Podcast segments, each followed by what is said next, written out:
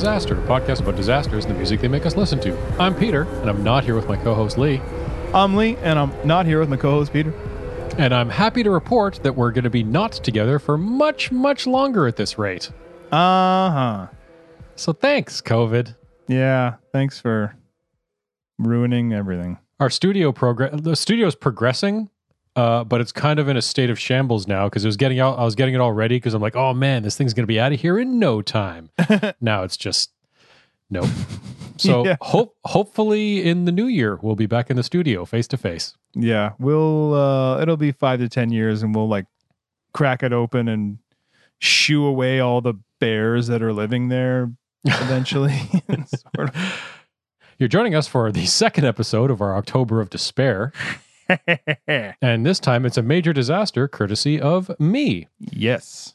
Before we dive into that, I'm going to do the housekeeping that I do every time. If you're new here, welcome. We're happy to have you. A lot of people ask us what the best where the best place to start is if you're new to the podcast, and I recommend the beginning, not just because it's the easy answer, but because a lot of times, well, I don't know, man, the beginning.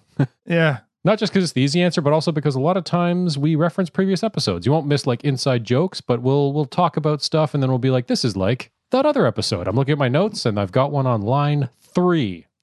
So one That sentence in, is and I'm already making a so us. reference. Exactly. If you get through all those episodes and you like and you like what you heard, the best thing you can do to help us out is to tell a friend to listen, or an enemy to listen, or really anyone to listen. Hmm. Ghosts, demons, it's it's the month. Just tell them to listen. exactly. Invoke all the spirits that you can. Maybe do it using a Venus glass and some umans. Yeah. Some eggs. That's a callback to the previous episode. See, that's what I'm talking about. That's what I'm talking about. We do that kind of thing all the time. Uh, the next best thing you can do is subscribe if you aren't already and leave a rating or review. I think Apple Podcast is the best place to do that. I know we got a, we got a lot of listeners, and it'd be great to hear your feedback. So Yeah. so pile those on. If you want to keep up with what you're doing on social media at this disaster pod, Twitter, Instagram, and Facebook, you can check out our website where you can get everything in one convenient place, thisdisasterpod.com, and on our patreon.com slash thisdisasterpod, where you get tons of bonus content, access to live streams, like right now on our Discord. We got a bunch of people watching. I Hi, hi, everyone. You get to see behind the scenes. There's already been a lot of stuff that's getting cut out in this episode. it's just very So- interesting stuff. you get to see it all happen, you know, on the spot, live and in color. Rough and ready. So, for example, that series of jokes that we just made that didn't go anywhere, that gets cut. So there you go, behind the scenes. That's right. It always sounds so much smarter on the actual podcast. As patrons, you also get access to discounts on merch. For example, the shirts that we have on sale. There's two days left when this comes, comes out. So we have pre orders open until October 16th. If you go on the website, shop.thisdisasterpod.com, and order a shirt, it says back order, but basically we're making them to order. Go on there, back order yourself a shirt. We'll collect all the orders, make them custom just for you, ship them out, and you'll have them by Christmas. Yeah, yes. That's the accent I talk with now. I'm trying to keep myself from laughing because you said as patrons, Yeah. but it sounded like ass patrons. This is not a Patreon exclusive, but you get highbrow humor like that. throughout the episode. so that's why everyone's here. yep. Okay, so that's pretty much that's pretty much all I had to say. Actually, just one one small thing. I recently got myself a pair of noise canceling headphones. All That's right. kind of like a little little treat treat, and also because sometimes I work from home and it helps out. Things that I would not recommend doing with noise canceling headphones is researching an episode about witches while listening to the witch soundtrack through noise canceling headphones Uh-huh. because all it really takes is a tap on the shoulder for you to scream like a girl and poop yourself. so Why would you do that to me? Why would I try? Why would you try to gently get my attention? yeah, in a s- totally normal. You couldn't way. have possibly known that I'm down a deep. Why would you impersonate a witch like that? So noise canceling headphones, perils. Good advice. Good advice. So Lee, Yes. cast your mind back to October 8th, 1871. Does that Ah. date ring a bell? Anything Well, familiar? It's uh, just about uh, however many years ago to the day. Hey, I didn't even realize that. I know but that's, true. As Yep. of yesterday.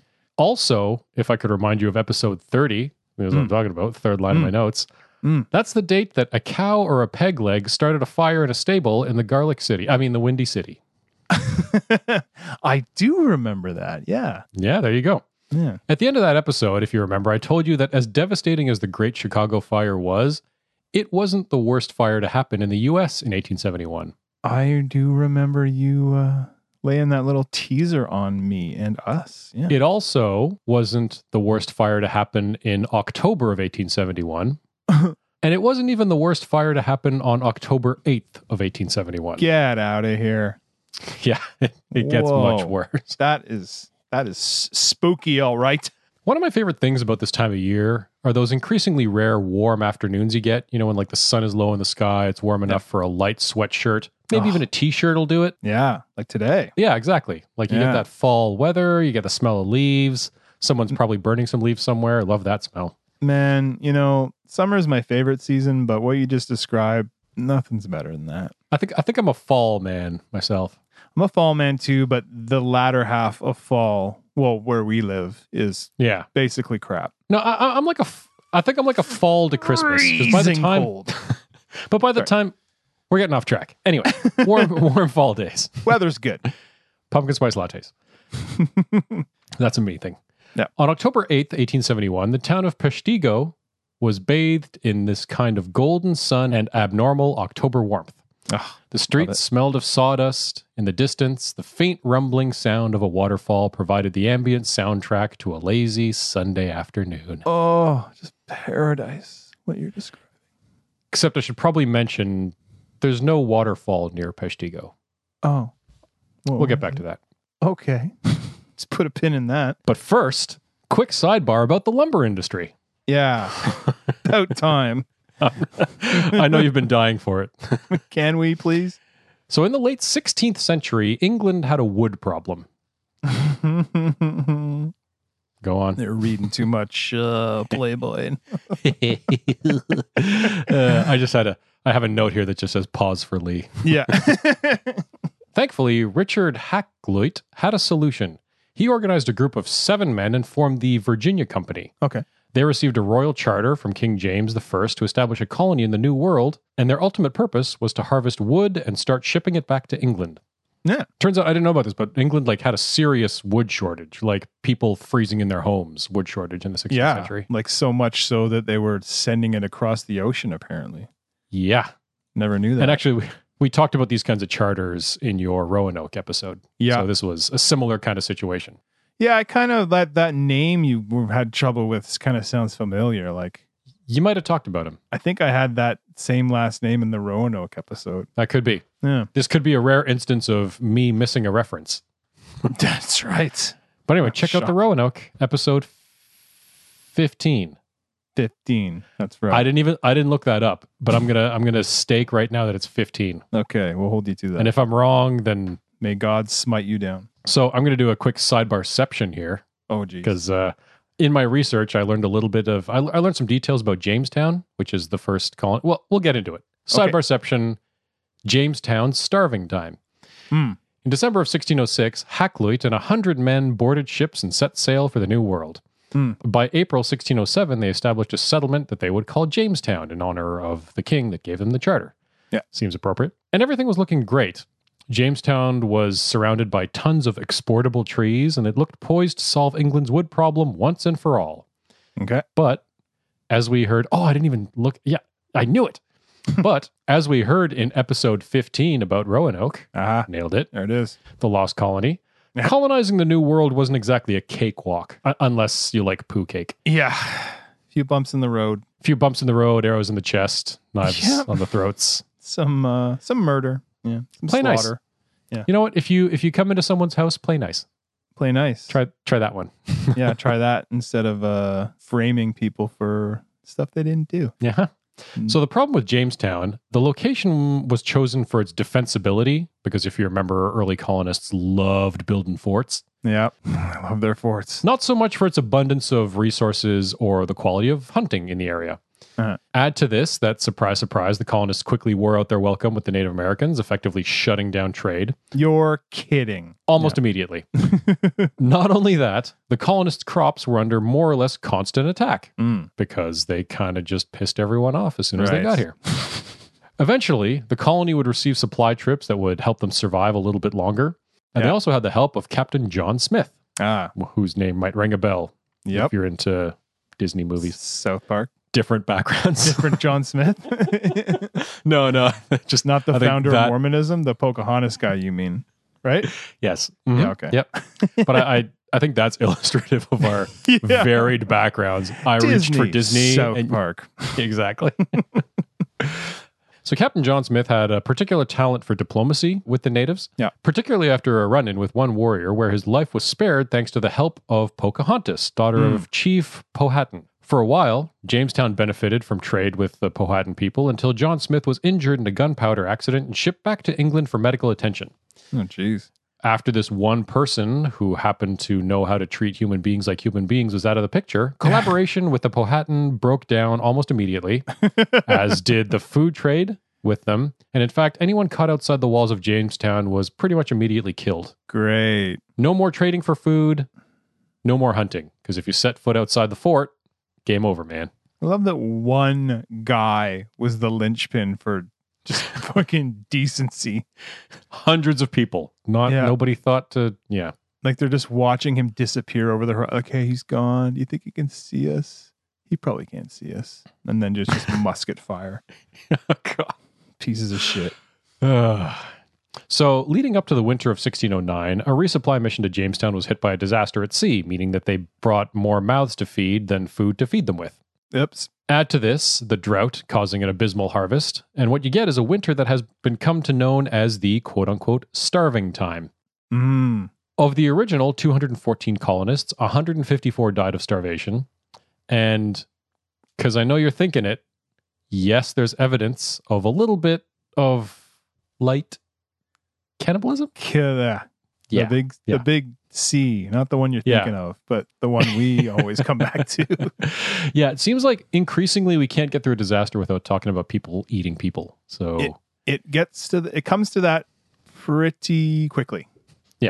this time it's a little bit understandable, I guess, but It's almost the, well, it's almost always understandable, but at the same time, it's never not shocking. Yeah, no, it's true. Yeah. um, also, one of our one of our patrons just posted a GIF of Mads Mikkelsen in Hannibal, which Nice. I thoroughly approve of. We're all Still, for that. probably the greatest TV show ever made. really, Well, Better Call Saul. It's a toss up. it's pretty good. So, why am I talking about how shit it was to be a New World colonist in the 17th century? Hey, Peter, why are you talking about how shit it is to be a New World colonist? And Why am I talking about how shit it was to be a New World colonist in the 17th century? Seventeenth century, seventeen seventy. Yeah, why? Anyway. Damn it! Despite the early hiccups, by the end of the 1700s, the not so new anymore world was exporting nearly 40 million feet of pine boards per year. Wow, So, kind of worked out. it's a hustle and a bustle. Uh huh. Originally, exports were from the vicinity of the first colonies in the New World, so around J- Jamestown and the uh, East Coast. Yeah. Eventually, they spread out uh, until the Great Lakes region began to dominate the trade. Ah, makes sense. Among the states that would contribute to the harvest of so called green gold, quote unquote, Green although gold. I feel like That's weed, man. I was just gonna say that probably Yeah, means something sorry. different than lumber nowadays. yeah, exactly. Some green gold. So among the states that would contribute to harvesting this green gold for the time Green leafy was a gold. state likely named after the Miami word Mesconsing, meaning it lies red, Ah. referring to the reddish sandstone that borders the shores of the Wisconsin River. Uh huh. There's a lot of cool like names, man. You know? Yeah. Where do they come Spe- speaking of green gold. from? You've been dipping in. It sounds like Names. names are dude. weird, man. So All dumb. words are made up. Yeah. Close sidebar and close sidebarception. oh man, we're back. We're back. Reality. Time is moving at a normal rate. yeah, the the music is intelligible again. um, by 1871, the town of Peshtigo, Wisconsin, was booming. Had a population of 1,700. The town, with its wooden houses, wooden walkways, and sawdust streets. Uh-huh. Just gonna pause for that to sink in. Why did you why did you bring those details up? I'll just say it again. The town, with its wooden houses, wooden walkways, and Uh-huh. sawdust streets. Like wood but in dust form. Okay, got it, got it. Yeah. Yep, just yep, log that away. it grew on either side of the Peshtigo River, which ran down its middle. Okay. It got built up around a sawmill and factory built by the Peshtigo Company, who was responsible for logging in the area. Hmm. Okay. It had shops, hotels, schools, and boarding houses that lined pretty much the streets everywhere. So it was turning into quite a bustling metropolis. Hmm. The railroad was on its way soon to connect Peshtigo to Chicago. Also, not the only way that Peshtigo gets connected to Chicago, but we're getting there. In Am Miller. I right? Well. Yes. I think so. Also, fortunately for history and us, it had a weekly newspaper called the Marinette and Peshtigo Eagle. So Marinette Ah. was a s- Marinette. I mean, was and is a city uh, that's about a two hours, I think, from uh, might might not even be that far. I think it's a two hour walk from Peshtigo because I was looking at by foot because we were anyway. It's Trying to east be- of Peshtigo. Yeah, yeah. Authentic to the time. I should just trust my notes because it's right here. It's right there. So it has uh, Marinette is a town that's about 11 kilometers or seven miles east of Peshtigo. Okay.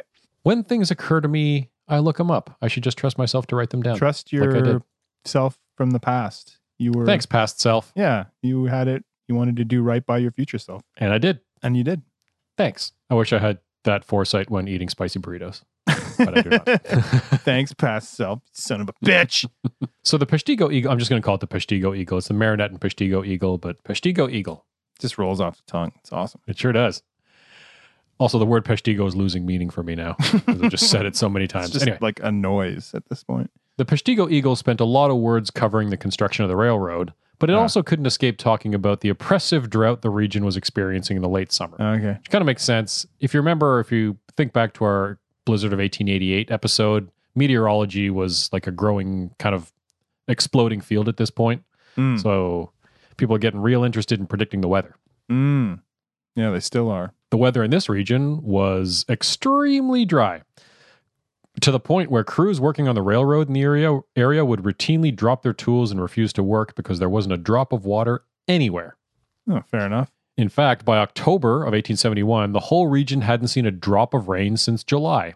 Jeez, might uh, you ain't joking. wooden houses, Gotcha. wooden walkways, Okay. sawdust streets, Uh-huh. and another settlement that has a three month drought. If you remember, if you think back to Chicago, Yes, similar. So any vegetation surrounding this area would resemble hay indeed, or some such.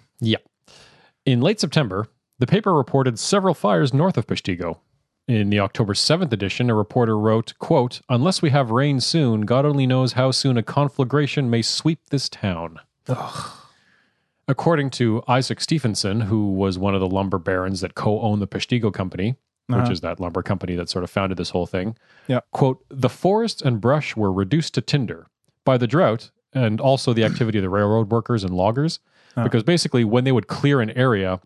Yeah. they didn't exactly pick up after themselves. They oh, essentially cut branches and trees and stuff and then just kind of leave it on the forest floor. huh. Kind of a trail of uh oh, what do you call that stuff? Kindling? Uh, you might call it that. Yeah, you might Okay. call it that. And it Yeah. just came to mind.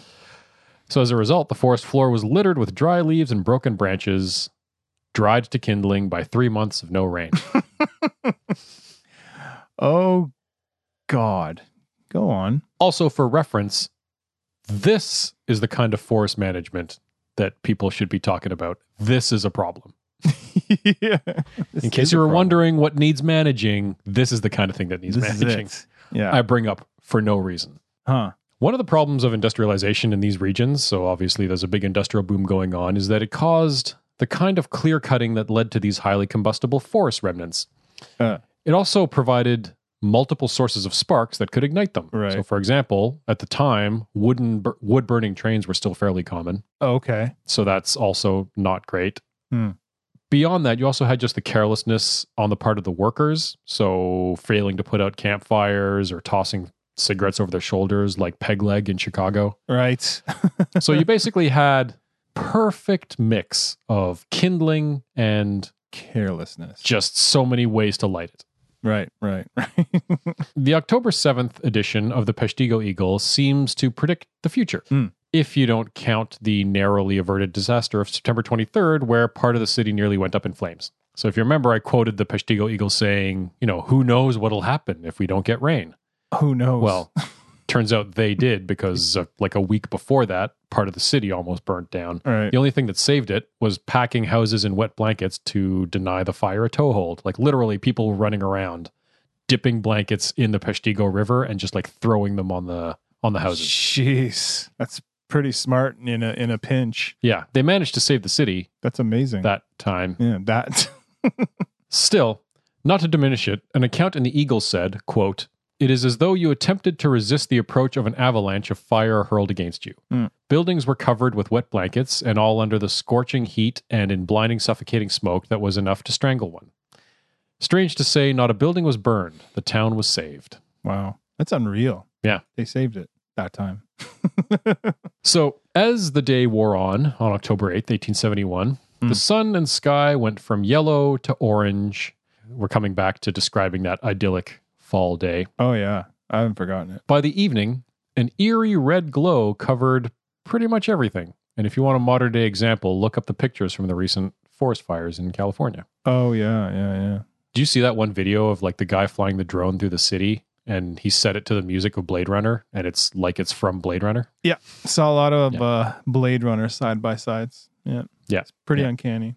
Back in October 8th, 1871, birds were flocking from the area in silence, which is almost creepier than them actually making any kind of sound. Yes. Peshtigo residents went about their business as best they could, stopping occasionally to wipe their eyes, which at this point were watering from the smoke hanging in the air. What's happening, do you think? I don't know. I Prob- don't know. it's probably nothing. It's No, just we a don't. fall, be- beautiful fall day. I can't Yeah. really see because of all Boy. this stuff in my eyes, but yeah. If I could see though, I'd probably be saying it's red out tonight, like extraordinarily red. is it red to you? Yeah. I'm going to do a mini, mini sidebar here because I'm going to talk about this in a second. I'm going to do a mini sidebar about timber cruising, that sounds fun. right? it's not to be confused with log driving, Uh-huh. which also makes me think about our friend Craig from Canadian History X. Do you remember the log driver's waltz? Oh, of course. that Canadian vignette vignette thing. Yeah. that would be like between commercials and stuff. Yeah. On I, TV I looked it up Ontario. the other day. Like instant nostalgia. For those Yeah. of you who are Canadian, you're welcome for that reminder. if you're not from Canada, do a YouTube search of Log Driver's Waltz, and like. I, I always hype up uh, Canadian History X because it is, it is a really good source of learning about Canadian history. But if you Yes. want to really feel what it's like to be Canadian, watch Log Driver's Waltz yeah. and then you'll be able to immediately relate to a lot of you can Canadians. sort of nod in like confirmation, like I knew this is what Canada was all about. right? Yeah. We're still Yeah. a bunch of hosers, like with our logs and our beaver tails. And it's us. Um, so you know what? I'm going to do it twice in one episode. I'm going to do an immediate sidebarception Oh about log driving because I heard timber cruising. I thought log driving. They turns out they're different things, and I got interested about log driving, and we're talking about timber already. So I figured let's Hey. do it. All right, lay it on me. So here's here's here's some info about log driving. In regions with snowy winters like Canada, and don't worry, there's also danger here and po- possibly some death. So Oh, I still know thanks. what show we're on. so. okay. Thank you. Jeez, thank God. Uh, in regions with snowy winters, like Canada, Yeah. loggers would establish camps and spend the winter cutting down trees and piling them on riverbanks. And they'd Oh. usually do this upstream from like the sawmill. Okay. So then, when the waterways thawed, they'd roll the trees into the rivers and essentially ride them down the current to get them back to the sawmill. Yeah. That's log driving. That's pretty awesome. I've heard of that. They would do this to ensure that the, the they didn't just let them go by themselves because if they didn't monitor them, then they would get stuck together and cause log jams. Right. Which, by, by the way, that's where the term log jam comes from. From the actual log jam. from the ac- actual log jams and rivers. not just several people trying to get through a doorway. Exactly. I think they would do that from like Quebec to Ottawa. Like, Yeah. It was quite a distance they would do these log drives. yeah, and it was uh, like you needed a unique combination of you needed to be super strong, super agile. Yeah. because like one wrong, one misstep, and you've slipped off a log, and you're going to get crushed by all the Prob- other logs coming. yeah, after you. exactly. it was not for the faint of heart. Also, uh, put a pin in killer logs. Oh, okay. we'll revisit that. Hmm. So it turns out it was an extremely, like I said, extremely dangerous job. Yeah. Uh, typically, actually, because the log drivers had to be strong and agile and they kind of went to their heads, the boss of a company of log drivers typically had to be like the biggest, strongest guy and also a good fighter yeah. because a lot of times, like, they would, you know, the testosterone and cockiness would boil over and the boss would actually have to kick some ass to get people in line. Nice. So He's Yeah. the alpha. so before railroads were commonplace, this was the best way to move felled trees in bulk. Yeah. Uh, and it was also extremely dangerous with a high likelihood of falling into the water and getting crushed by logs. Like Yeah. We talked about. Right. I was also delighted to learn the source of two expressions that I use pretty much all the time. Well, not all Okay. the time, but that I use. F- So one of them is high and dry, Yeah. like leaving something high and dry. Yeah. If the logs were piled too high on the riverbank and the water didn't rise high enough after the thaw to carry them into the river, the logs were left high and dry. Oh, Eh? interesting. Next up, come hell or high water.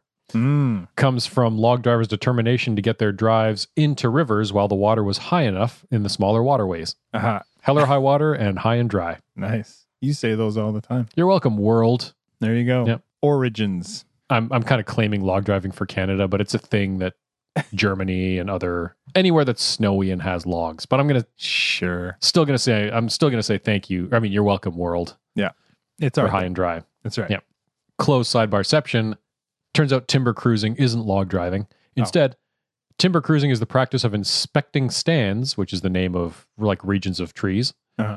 Like if you have a region of trees, particularly ones that you've planted, they're called a stand. Mm. And timber cruisers go by to inspect them and kind of assess them for future logging activity. Oh, well, that's nowhere near as exciting as log driving. That's why I talked about. That's log why you driving. talked about log driving. I bet they don't need the toughest, burliest man to be the leader of the timber cruisers. No. In fact, I I can imagine like a situation where somebody shows up to like the log driving recruit or whatever. okay, so we'll take you, but we have a different job for you. Yeah. Yeah. what do you mean? No. I need you to take this clipboard Yeah. and count the trees. Can you do that? With your book learning. So why am I talking about timber cruising? Why are you talking about timber cruising, Peter? Oh. yeah, I can do that. too. Yeah, and this time nuclear norm's not even around. Although I think he is watching. He's here. So on October 8th, 1871, John Cameron had just come back from a timber cruise and was resting his feet on the Peshtigo Company's boarding house steps.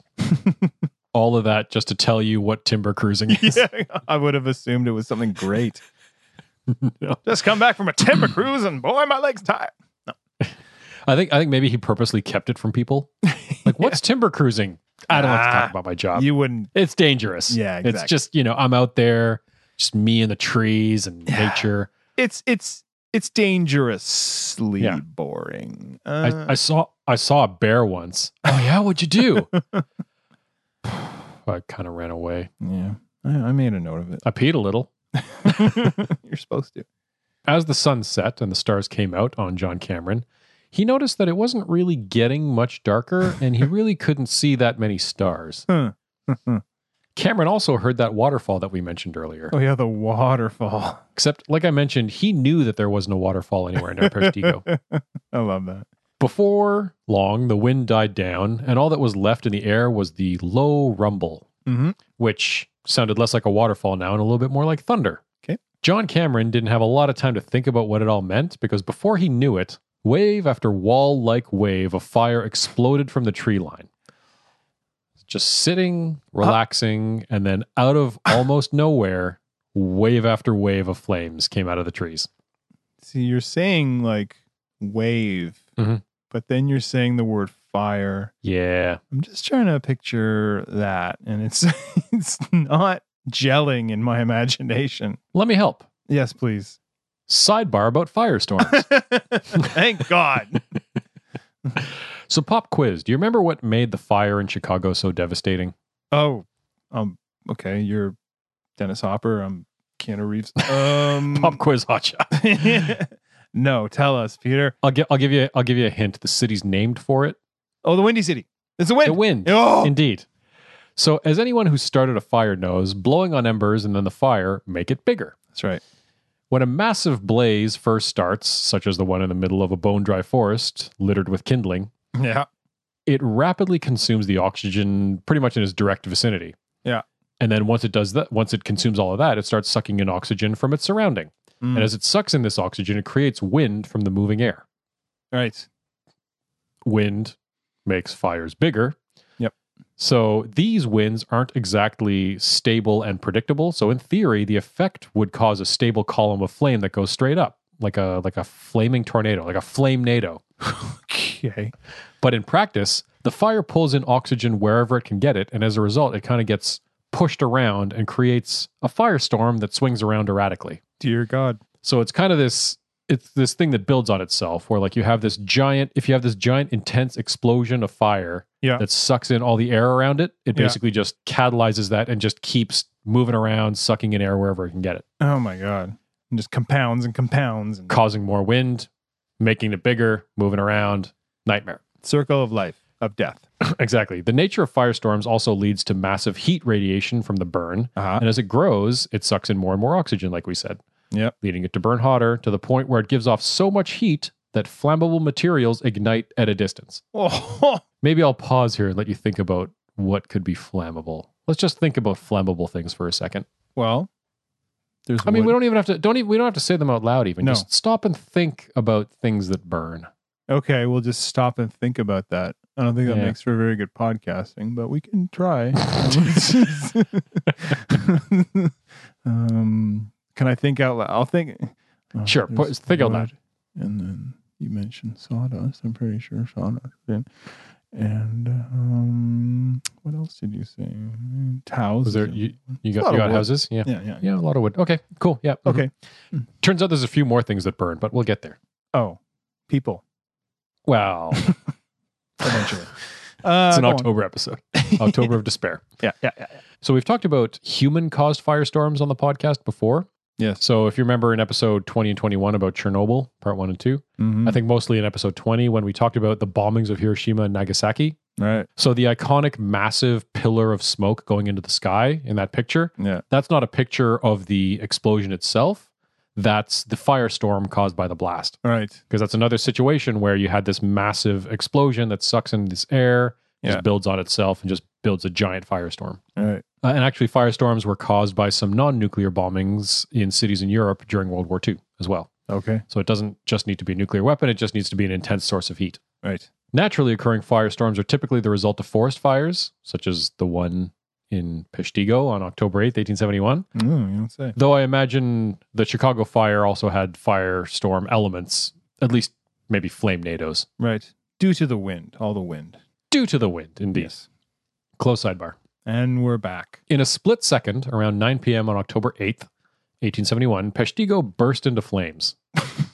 Okay. All of it. it wasn't on fire, and then it was. Exactly. I actually, I don't know how I missed this reference, but if you think back to episode like three, Great Fire of London, Yep. that was like a slow burn that took a couple days to build up and then a couple days to go out. Really took its time. This is a stark contrast. Yes, it is. This is calm evening. Yeah. Where did everything go? Where? yeah. Oh God. Thankfully, I've got more detail. Oh, thank God. and it went on fire. The end. Well, thanks for listening. As a reminder, Peshtigo was a town split in half by the Peshtigo River, surrounded by forest Right. made of wood, right. which is flammable. Uh huh. Also made of wood, like we talked about, everything in Peshtigo, yeah. from the houses to the sidewalks and the sawdust streets, just wood, Forks and spoons. wooden tools, Yep. wooden everything. Yep. So some people fled down the banks of the river on their respective sides. About 40 people ran into the Peshtigo Company boarding house where John Cameron had kicked up his feet before all of this happened. Uh huh. and they hoped that the building might provide some refuge. Um. The wooden building. Building was made of. it was made of wood, and they were Oh, I reduced to ashes in no time. Uh. Um, Not a good place to run. No, I mean, you'll do some funny things in a heightened state of panic. It's kind of like what we talked about in episode 37 about the Tangshan earthquake. It just like you have this instinct to indoors is safe, or, or or in an earthquake you have this instinct to run outdoors. Right. With a fire, the threat is more visible, so you're trying to get away from it. And Yeah, hide from usually it. inside is where you run to hide. Yeah, Under the bed. That's classic. poor choice, but Yeah. can't really fault them for it. Come on. What would you do? Yeah. Are we all going to be uh, freaking Rambo?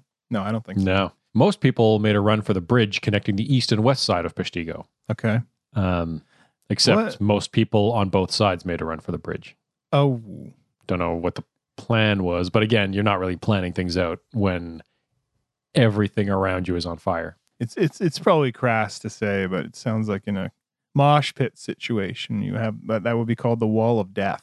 Apt, Apt, I would say. apt. yeah, Pretty on the nose. So just like the bridges in Chicago, if you remember, the bridge in Peshtigo became a choke point. Uh-huh. People, carts with horses before and after, Oh, and livestock all met head on at the bridge, oh God.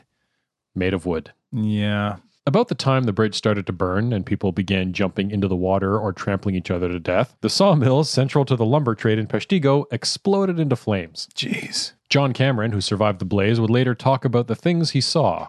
And I think this is kind of earning our keep as the October of Despair. Oh, here we go. One of those things which inspired me to talk about this disaster in our October Uh-huh. were the final moments of Helga Rockstad. Cameron described seeing her running down the street towards the water, her golden hair flowing behind her. Uh-huh. But before long, the golden locks turned to flame from the sheer heat of the surrounding firestorm Oh man. until eventually the flames consumed her completely. Jesus Christ. When Cameron returned to the spot where he saw her following the blaze, all he found were garter buckles and a pile of ash. That is insane. if you need an illustration of the kind of heat going on, like she she didn't catch on fire from the fire reaching her. It was No. the sheer heat. It was just so hot and dry. Mm-hmm. Firestorms, man. Wow. No joke. That's horrifying. Just so you know. Well, that's that's the start of it. Oh good. So it stands to reason that like Chicago, the water was the safest place. Uh Didn't mean it was safe, it just meant that it was the safest. say best. So after burying the church's valuables in a hole in his backyard, Yeah. sounds familiar. Good. Yeah. Come back for that shit. Fu- at least here he was doing it himself. In Chicago, it was like the, it was the servants bearing the piano, That's r- oh, f- being like, "I right. am, I am out of here." yeah. So fa- after he did that, Father Pernin made for the river and later described what he saw. oh, good. Quote. The banks were covered with people standing there, motionless as statues, some with eyes staring, upturned towards heaven, and tongues protruded. Huh. The greater number seemed to have no idea of taking any steps to procure their safety, imagining, as many afterwards acknowledged to me, that the end of the world had arrived and that there was nothing for them but silent submission to their fate.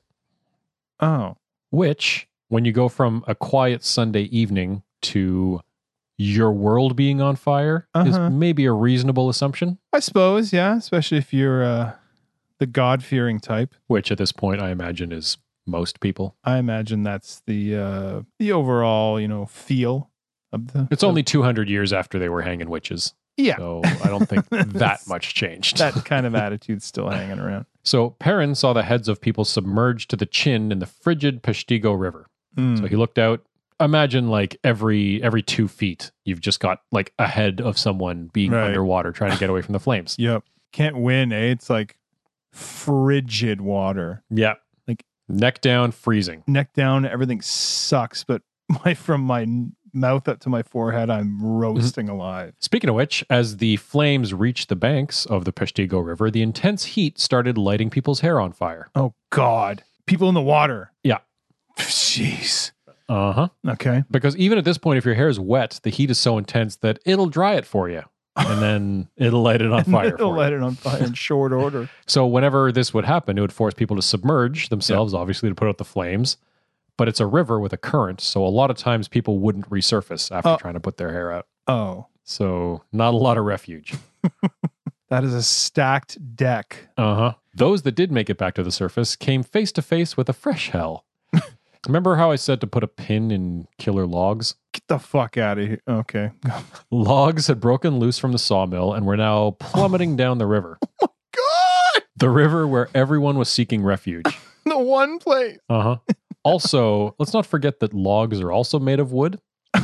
so, if by some miracle you survived becoming a human torch when your hair got lit on fire by the heat, and you didn't drown in the current when you submerged yourself to put out the flames, you resurfaced to the sight of a legion of flaming logs barreling down the river towards you.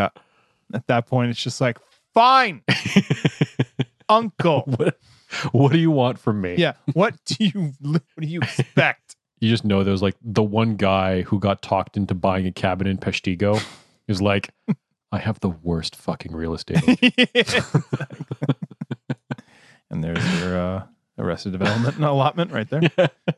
One per. Barry. yeah. The worst fucking attorney. Then the factory exploded. Of course, yeah. The Don't- factory that built don't- things, Oh, factory. mostly made out of wood. Uh-huh.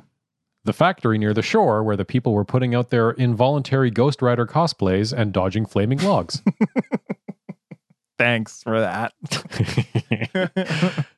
I was proud of that one. yeah, that's good. Not only did this explosion result in a huge surge of heat, which nobody needed at this point, yep. the contents of the factory, in mainly like wooden buckets, wooden barrels, wooden broom handles, Mm. soared through the night sky and showered down onto the people in the Peshtigo River. Oh, lovely. hmm Here's a little bit of shrapnel to uh I'll mix it up. It took about one hour for Peshtigo to go from a bustling, growing town of 1700 to ashes. Oh my god. One hour. So, really, it wasn't that much of an exaggeration to say that you went from Peshtigo, nothing. Yeah. I mean when you compare it to the the London fire, which was just like Yeah. creeping and crawling and should we Yeah. abandon our house? I don't know. I don't know. To Yeah. this it's like vroom. like Yeah. that when you had is- time for thought, even just the time for thought, time to realize what's going on. Yeah. The priest talking about people standing on the shore in shock. Yeah. Like, even if you don't think it's the apocalypse, that's probably what you're doing. I don't fault. I mean, I mean, of course, a person would do that. That's insane to go from. It's kind of red out here. Oh my god!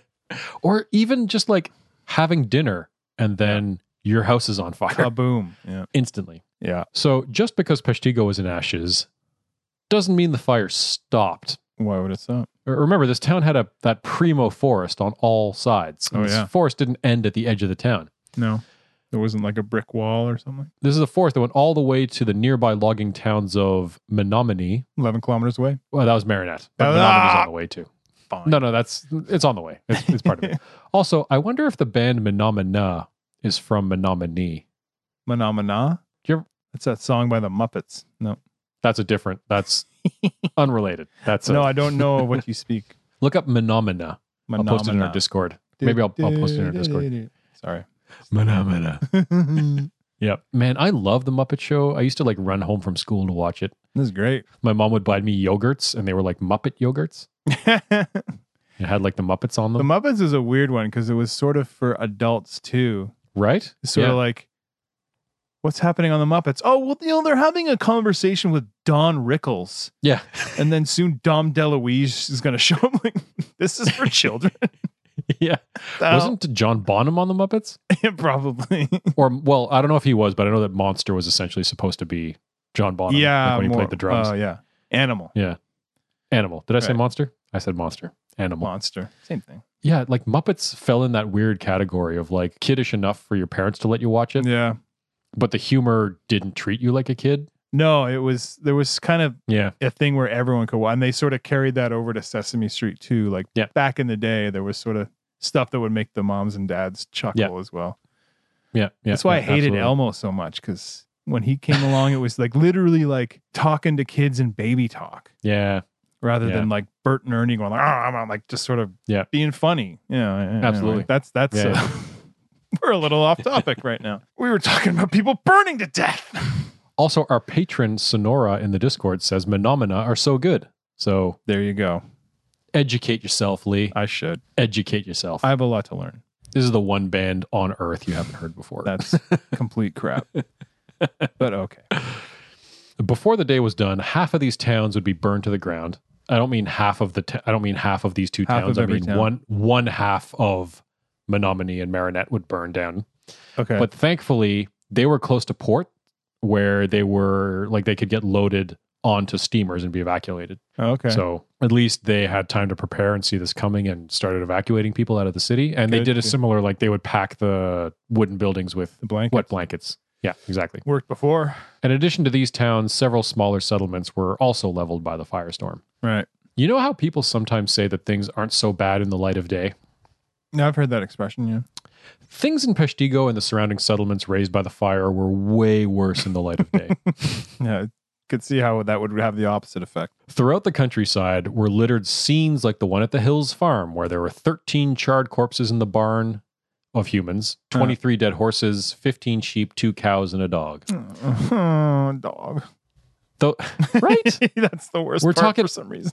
I haven't even given you like the final tally, but that dog is the one that's going to stand out. That's the one that hurts the most. I don't know. I'm sorry. So these people died in the fire, but they weren't even the worst of it. Uh. So there were a lot of situations like the Towsley family with their three children who were found with their throats cut, presumably by themselves to avoid the horror of being burned alive. Oh, Jesus. Oh, Mhm. fair enough. You know, I Yeah. might opt for that as opposed to burning to death. Yeah. There's also stories of finding people like in wells with like the bucket rope around their neck because they ju- just like Oh, hung themselves God. instead of being burnt to death. Oh, Yeah. That's for creativity. dark. Yeah. Ugh. Speaking of dark, Mm. because it's Halloween, Are we getting dark now? well, because it's Halloween and because of all this talk of burning is kind of just begging for it. I'm instituting a new feature on the podcast, and feel free to avail yourself of it whenever you feel like it. Okay. I'm going to call it the dark bar, like sidebar, but dark bar. dark bar. It's like a sidebar, but we kind of put a pause. I don't necessarily do it here, but we can put a pause on like the no malice rule. And a lot of times we don't necessarily go into gory details, and there's not that many here. Yeah. But I'm just saying, like, in a situation where you might say trigger warning, put it in a dark bar. Oh, okay. So that's our version of, thereof. A little bit. Okay. Because I'm talking about all these people not wanting to burn to death, Yeah. I'm going to do a dark bar about death by burning. Okay. If you've been listening to the show for any period of time, it will not shock you in the least to learn that humans have been burning each other alive on purpose virtually since they discovered fire. Yeah. What happens when you burn alive, you might ask? Um, no, I won't do it this time. Go. No, you don't have to. we all know it was coming. Yeah, As your body is exposed to the extreme heat of the fire, Mm. water leaves your skin and organs and they shrink. yeah. This includes your muscles and is why the corpse of a burn victim is often seen with their legs folded under them and their arms pulled up. Ugh. Because basically, like everything kind of contracts. Yeah, yeah, yeah. Beyond this, the fire uses your tissue like fuel, burning like a human sized fleshy log. Most often, death is due to inhaling hot gases or suffocation. I think Mm. we talked about that before. Yeah, yeah. But even if you do survive, a lot of times you generally end up drowning from the fluid built up in your charred lungs. Oh man. Yeah. Okay. Sometimes, getting even darker somehow, Oh, We're getting dark now. sometimes death is as the result of the skin around your neck tightening because of all the water leaving it and What? strangling you. yeah. This is so weirdly specific and just odd. Uh huh. Like- uh huh. Never would have guessed. These these dark bars are going to be a rare thing for me because I actually lost a lot of sleep about this. one. I'm not the man I was before I started this research. An evening where like I went to bed and it's just like me on my phone being like, "More kittens, please. Yeah, More exactly. kittens."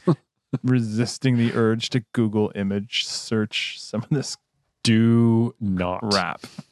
Do not. Do not watch 10 episodes of Seinfeld to try and cleanse your mind of the horror. Um, so, as you can imagine, the pain is excruciating and it's worst when you're first set on fire. Yep. But eventually, the nerves in your skin are destroyed and then it's not that bad.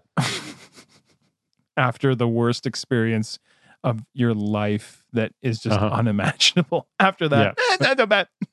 then, it's, then it's not bad then it's fine because you'll be dead soon. because you'll be dead soon and you're probably insane now. So, death by burning has been used as a punishment since the 18th and 17th century BC. I wasn't joking. Yep. 18th and 17th century BC is like shortly after, Fire, fire good. yeah, fi- fire good, Hmm, fire good. Let's use it to kill, kill, kill, ugh. kill our. There's a lot of history on it. The Romans really went to town with it. Hmm. So, especially if you abduct, abducted a young girl and had voluntary or involuntary relations with her, Uh, if it was non consensual, then it would be just the abductor that was burnt alive. And they would do this by basically putting on this flammable vest Yeah. and having you stand on top of this giant pole and lighting you on fire. that's okay. If it was consensual, then the girl was also burned. That's obviously fucked. oh, you wanted it? Well, Yep. guess what? Didn't stop there though. If they found that the girl was corrupted by nurses, for example, leading her to these encounters, then the nurse would have molten lead poured down her throat. it's getting dark. I don't know if I'm going to do too many dark bars. Jesus H. Christ. maybe we'll poll the people that are listening in to see if dark bars are a thing that See we if should we're do. like ruining things for them, Are we? Yeah. like life. Ugh. Oh, and also we didn't talk about this specifically, but in this, if it's unclear, this kills the nurse. Is that right? The lead down the throat. It does. Yes. Mhm. Hmm, okay. Thanks for uh, clarifying that. Speaking of pouring molten metal down throats, Yeah. Speaking of which, the stories that tell of Genghis Khan pouring gold down the throats of several of his conquered rulers. oh no, it's kind of a Game of Thrones uh, moment. I was there. just going to say. So I guess the Mongols are responsible both for corpse catapults and one of the most horrific deaths in Game of Thrones. yeah. Also, maybe more poignantly, this this is one that I can actually maybe get behind a little bit. Okay.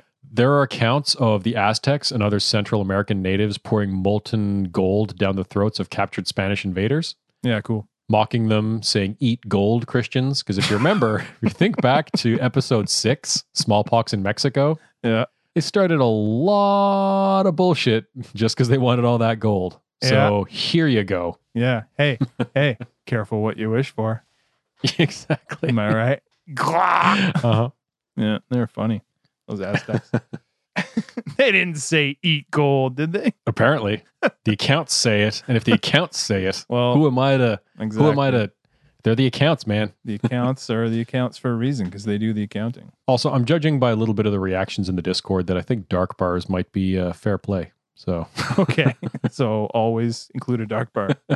well, we don't want to we don't want to take this. We don't want to lean into it, but it might show up. Otherwise, fire has been used to punish everything from heretics. Uh-huh. Uh, it's been used in pogroms against the Jews, as we've heard about from the 12th through the 16th century. Right, right, right. If you remember the Black Death, Yes. everyone basically lost their minds thinking that it was caused by the Jews poisoning the wells. Of So course. they just marched them into burning pits. Uh huh. lepers didn't get it much easier in the 14th century they were also burnt Yeah. constantly for again being accused of poisoning the wells which makes me think if you suspect that all of your wells are poisoned maybe it's a well problem How did they poison all the well? You crafty, Yeah. crafty, crafty Right. people. and it's just like you can just imagine that like in the foreground someone is like yelling at a jew about poisoning the wells in the Mhm. background there's like 11 pigs shitting right next to the well Yeah. It's like a Far Side cartoon or something. couldn't be those pigs no no no Right, no right, it's right. you I knew it. what? Uh, the past. Oh boy. I won't get much darker because, like I said, I, I lost, I did the research and I lost the sleep for you. Okay. But I will mention one thing that you've mu- maybe, Lee, you've probably heard of this. I would be surprised maybe if you hadn't. Does uh, Brazen Bull ring a bell? brazen bowl. Bull. Bull. Like male, male cow. right. Does that sound No. familiar? Uh, not really. okay. Sorry. Sorry to let you Well, down. then, no, no, buckle up. I'm looking Okay. forward to this. In the 6th century BC, Athens commissioned Phalaris to build a temple to Zeus in Sicily. Ah. The power went to his head immediately, and Phalaris became a legendarily cruel despot. okay. In his search for increasingly horrific ways to end people's lives, he commissioned Perilos of Athens to build him a bronze enclosure in the shape of a bull, with a series of tubes in the head to turn the screams of the victim into the sounds of a bull. the idea is you would put a person inside the bronze bull and roast them alive with a fire underneath the bull. I have heard of that. Do you know the rest of the story? No. Legend has it, Perilos built the bull for Phalaris, and as Yeah. repayment, Phalaris threw Perilos into the bull and made him its first victim. Okay, almost. Come on now. Phalaris wasn't a total dick. He took Polaris out before he could die. So, so he was but then he took him and threw him off of a cliff, and Oh. then then he died. So, while he was already horribly disfigured, or like did he burn him a little bit? he burned him a little bit, took him Took out, him threw outside him off a cliff. and threw him off Yeah. the cliff. Yeah, Y- you've seen Austin Powers. Oh yeah, I know. what You're gonna talk. I'm not dead. I'm, not I'm just dead. very badly burned. I'll try to stand up. Oh, my leg broke. you shot me. I love You shot me right in the arm. oh, I just God. love that he was like, "Yeah, I'll build that for you, you sick Yeah. bastard." I'll right. Well, money do talks, something I else, guess. too." yeah, well, I'm, you know, I'm not gonna say no. So here's the thing. Because nature isn't without a sense of justice, when Phalaris was finally overthrown, Uh-huh. legend has it that he met his fate inside the brazen bull. for real, no last minute cliff throwing psych out. Uh-huh. So guy came to Sicily, overthrew Phalaris, and saw this bull, and he was like, "Dude, that's kind of fucked." yeah. Threw him in. And What do you do with game that over. thing? Well, I roast people alive in it and I listen to the music of their screams. Oh, well, get in. so you're a crazy son of a bitch, huh? well, when you put it that way, the music of their screams. what have I done? Those are lyrics. Yep. Soon to be. Write it down. Yeah. Ham song, brazen bull, brazen bull, ham song. Raisin Bolt ham song. Yeah. Yep. Putting a pin in that. Needless to say, dying in a fire is not the way you want to go. No. Unless you're fighting Kill Jaden and the Sunwell and your healers have let the tank die for like the 20th time. Yeah. uh, Nuclear Norm knows what I'm talking about. Okay. All throughout Peshtigo and the surrounding forest are stories of people that took their own lives rather than suffer the pain of being burned alive. Yep. That'd be me. Now that I've described what burning alive entails is kind of understandable. I'm more dug into that option than ever before, but it was always my option. I don't have this list, but if I had this list of ways that I want to die, burning would probably be at the bottom of it. It'd probably be at the bottom. Yeah, right near the brazen bull. Yeah, like literally right down there. Yeah. Like I'd Yeah. rather drown. I'd rather freeze to death. Mm-hmm. Mm-hmm. Uh, mhm. I probably wouldn't want to get eaten by a shark or I- something. I, that would be pretty. I guess it low, depends. too, I that- guess it depends on what's eating me. Hey, what's eating you, man? It's your problem. If because if it's like a T Rex, gulp, One game over, gulp, like that's done. all right. Yeah. Yeah. Although Yeah. then you're alive. No, Then you're getting digested. this is this is bonus content territory. I think we'll talk about how we want to die. What's the most optimal? According to Father Perrin, who told us about the romp in the Peshtigo River, I'm going to call Uh-huh. it. Yeah. The survivors of the Peshtigo firestorm were met with quote a scene with whose horror and ruin none were as yet fully acquainted. Right. The streets of Peshtigo were littered with charred corpses, and sometimes not even that. Often there was basically just a streak of human shaped ashes. and okay, probably not human shaped, but a lot of times you would find like whatever non flammable, like buttons strewn A in ashes ring, and stuff. Yeah. So Peshtigo, the booming log town, was reduced to stone foundations and iron tools, and anything flammable was just gone. All right. There's actually an article in the New York Tribune that wrote, In the glory of this Indian summer, stupid, see episode 6 and 15, Yeah. Indian summer. You know, the second you got here, you knew you weren't in India. yeah, you're Indian. We're, we're not. In the glory of this Indian summer afternoon, I look out on the ghastliest clearing that ever lay before mortal eyes. The sandy streets glisten with a frightful smoothness, and calcined fragments are all that remain of imposing edifices and hundreds of peaceful homes. Jeez. in the word of one of the town's founders, quote, where the forest had been, gaunt, disfigured tree trunks stood like sentinels of death under the low hanging pall of smoke. Wow. So add smoke to your imagery. Oh, yeah. Like everything is burnt down and there's basically smoke just hanging on everything. Mhm, mhm. In the first of the shocking aftermath numbers, you remember how the fire of London, I think it killed like six people after Right. all that? Yeah, yeah. Stupid low number. Don't use that as your calibrating point. Okay. The Peshtigo firestorm destroyed 1,280 acres or almost 5,200 square kilometers, 2,000 square miles of forest. that sounds like a large area. That's 33% bigger than Rhode Island. Okay. And for Canadians, Yeah. that's almost the entire surface area of Prince Edward Island. Wow. Yeah. That's the first shocking number.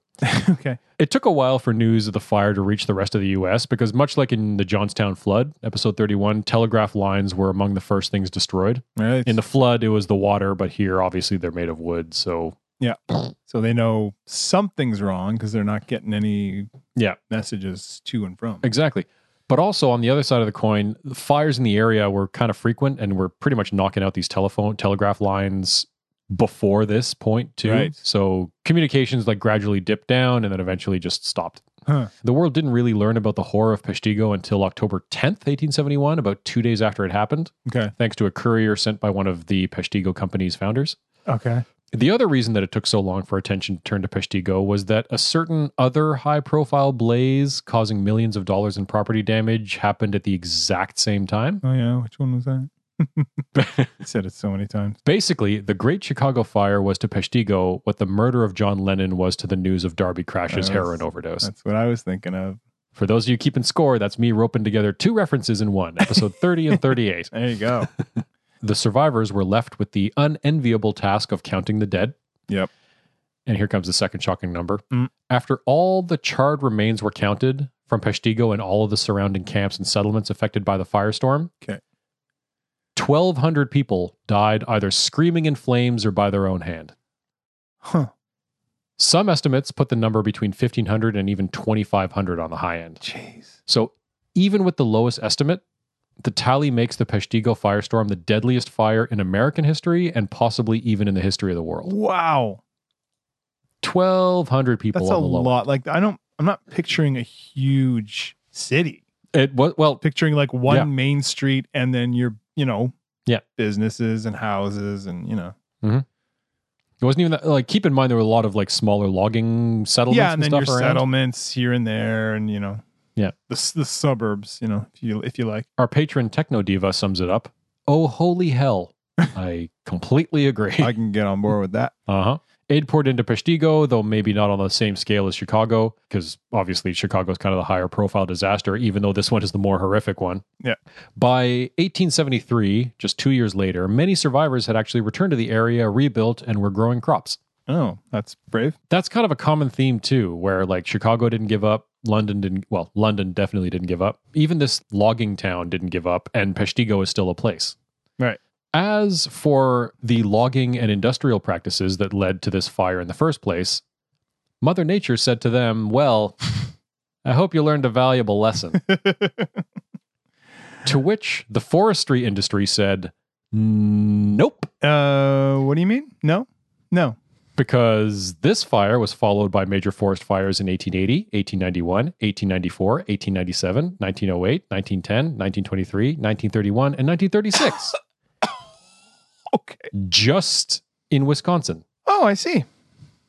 So maybe to wrap up, as much as we talk about disasters being the catalyst for change, sometimes it takes more than 2,000 blackened bodies in a smoldering clearing. yeah. Sometimes you need like a more of a, like a more clear warning, like something that just like hits you over the head, bing, Yeah. and the light bulb goes off. Forestry Industries like, not getting it. Uh, that just seems uh, it's just. Are we gonna you know let fear rule us? Some random happenstance? I don't think so. You know, in Fight Club, Yep. when the bar owner discovers that they've been doing Fight Club, Yep. and he's like explaining, quote unquote, to Tyler that they can't be there, and he's just like beating the shit out of him, like Yeah. punching him in the face. And Tyler's like, wait, wait, wait, wait, wait, I got it, I got it. No, I lost it. yeah. then he just punches him in the face again. That's this. That's basically this. this happens by 1910. They're like, okay, okay, okay, okay, okay. Okay. There seems to No, be no, no, I still No. don't. Sorry, I Uh, lost. here we go again. Shit. that is the, I'm not sure what I'm going to call it yet. That is, that's the fire in Wisconsin or the Peshtigo firestorm. Peshtigo Firestorm has my vote. Well, that was the Peshtigo firestorm, and that was a disaster. Um, yeah, I'd say so. Yeah, to put it lightly. you got some music to go along with that? I do. Maybe, yeah, maybe I'll go first because maybe yours will be a little bit more interesting. Mine seems a little bit, you probably know the genre. Um, yeah, I got a pretty good idea. You probably know the genre for all of my choices throughout October, but I'll try and mix it up for the next one. Uh, yeah. So the band is uh, Our Place of Worship is Silence. oh You heard yeah. of them? Uh, that rings a bell. Yeah.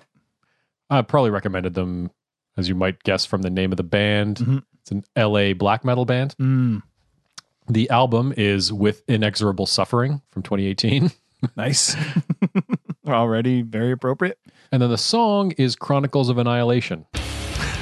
so I don't even know if I have to describe why I chose this song. Yeah, it's mysterious. Okay, if we really want to get, oh, this will be a sidebar that maybe gets edited out because Sonora, one of our patrons, suggested uh, "This Fire" by Franz Ferdinand. Great Yeah. song. Yeah. I sh- maybe I should have gone with this. as My first instinct. My first instinct was a song by uh, this DJ named Scooter, Scooter. and the song is "Fire." Uh huh. It's like '90s techno. It's Fire like a different. Yeah. oh, Nuclear Norm says "Kill Switch Engage." This fire burns. all right, all right, all right, all right. Metallica Oh, jump in the fire. There's another one coming up. Yeah, Yeah. Hey, So maybe this is the thing. Maybe we do live streams and the patrons suggest the music. Yeah, shout them out. The the patron recommendations are from Sonora, This Fire by Franz Ferdinand, Ah. and from Nuclear Norm, not really a patron, more of a patron saint. Am I right? Saint of science. uh, so he suggested Kill Killswitch Engage's song This Fire Burns. Yeah. That's a good one. nice. The reason that I chose uh, with inexorable suffering, I mean, burning churches is black metal, burning down an entire town is probably capital B black metal. yeah, I'd say so. By the way, this episode's already in the can, but if you want to hear more about black metal and fire, tune in next week. Oh, that's Yeah. coming. Yeah, Yeah, that's that's the next don't episode. think it's not. Um but yeah, beyond this, I'm realizing that black metal is just kind of an obvious choice for gnarly disasters. And there's really not much to say. This song is great. The band is great. If you like black Right. metal, this you're gonna love it. It's always appropriate, I think. Yeah. for this kind of exactly. stuff. So uh Lee, what do you got? Um, I didn't pick a black metal band Shh, Actually shocking. because I knew you would. Fair enough. so the band I went with is an Au- Australian band called King Gizzard and the Lizard Wizard. I've heard of them. Heard of them? And I am going to admit that the only barrier to me listening to them is the name. And maybe I should get It's over the that. Horrible, horrible name. That I had the same thing with Anna Managuchi, and they're one of my favorite bands. So maybe I Oh yeah, there you go. Maybe I should well, um, this is a weird band. Like they uh, they've been around. I say this like 2010. They average a, a, at least two albums a year, and they're very kind of jammy and psychedelic. But genre wise, they go everywhere. So you can get one album that's sort of like almost tinged with jazz or yeah, just kind of psychedelic kind of Mm-hmm. Yeah. 60 sounding stuff, but they also have their metal side. So last year they put out an album called it's one of the albums they put out last year called Infest the Rat's Nest. oh, okay. And uh, one of my favorite albums of 2019. And I want to give them points for grammar because they put rats apostrophe after the S. So nice. job, boys. That makes me happy. yeah. So uh, the last song on that album is called Hell, Okay. Yep. and it's just very like it's sort of their take on like thrash and, and, and sort of speed metal. Like it's very and um, it's funny because I, I had I was like, what song am I gonna pick? And I was listening to that today at work. I was like, what are you gonna second? This is perfect. Like the lyrics, like God, it- God, it's pretty hot down here. and then- then, Like singing about hell. So I was like, eh, it could work for a fire. It s- certainly could. So yeah, hell. Nice. That's it. Sweet. Probably heard a bunch of that too. And the links are in the description.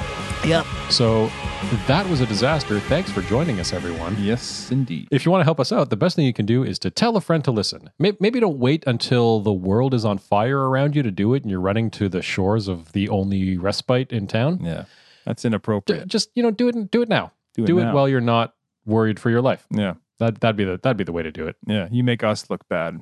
Yeah. if you do it the other way. Yeah, if you're like, listen to this is a disaster, and they're like, what? What? Because they can't hear you over the flames.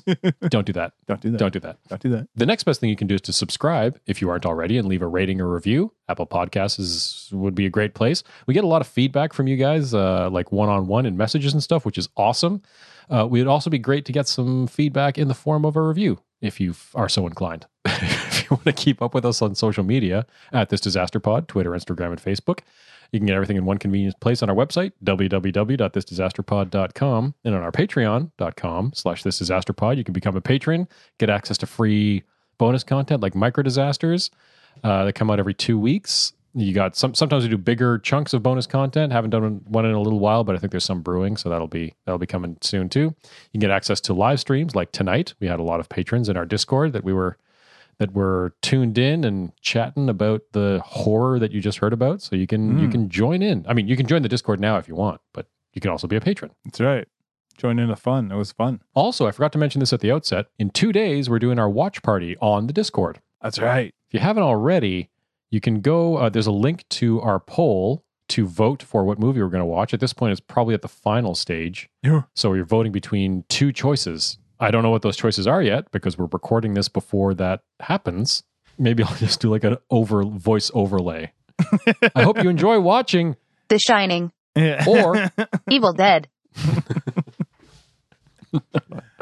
do that. Anyway, so get on, get on our Discord. Even if you don't vote for the movie, but you like the movie that we're going to watch, then uh, hop on, grab your popcorn, grab your whatever, and uh, watch that with us. Join us. That's an Evil Dead reference. There'll probably be an echo on that. one, Appropriate. yeah, there better be. too. Nice. I think that's pretty much all I had to say. Lee, you got anything to add? Uh, yeah, I do. Okay. How would you describe an acorn? It's kind of like a nut with a hat on it. Oh, you're close. I mean, in a nutshell, it's an oak tree.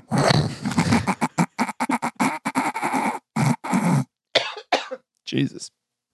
You can thank uh, Trial Andy for that one. Oh, God. Amazing. He's a son of a bitch like I am. I've been using I've been using that Switzerland one all That's the a time. good one. God. the good jokes are the ones like, oh, you're telling a joke. Mhm, mhm. I got a joke that maybe I'll tell some other time on the All right. podcast. Don't don't forget it. Oh. Yeah. It's a long one. Sift I can't forget it. a long Okay. one. Okay, so that's pretty much it. Thanks for joining us. Oh, next time. Uh. next time is our last episode in our October of Despair, and we're going to be talking about a deadly fog. what? Mm-hmm. hmm That's all I'm going to say for now, Deadly fall. because because I got some more reading to do, but Oh. also because I want to tease it. So I don't know how it ends. not from Stephen King, from yeah. a place that actually happened. Oh. All right. So that's oh, oh, although I think that's a missed reference. And if we're talking about Mist. horror movies, oh, how did we not? Anyway, The whatever. Mist is a good one. Yep. Such a good ending. Oh, you want to talk dark bar? That's at the dark bar. That uh, I'm not going to spoil it. That is happy hour at the dark bar. i there's like two movie two movies I've heard of where the authors have said that the movie ending is better than the book ending. Yeah. It's I think Fight Club and The Mist. Oh, really? So yeah, Interesting. Yeah, I, I can I can attest to that. Read the book, saw the movie. Movie ending's better. drop what you're doing, watch The Mist. Yeah. All right. So that's pretty much all I had to say, and uh, we'll see you in the next major disaster. Bye. Bye.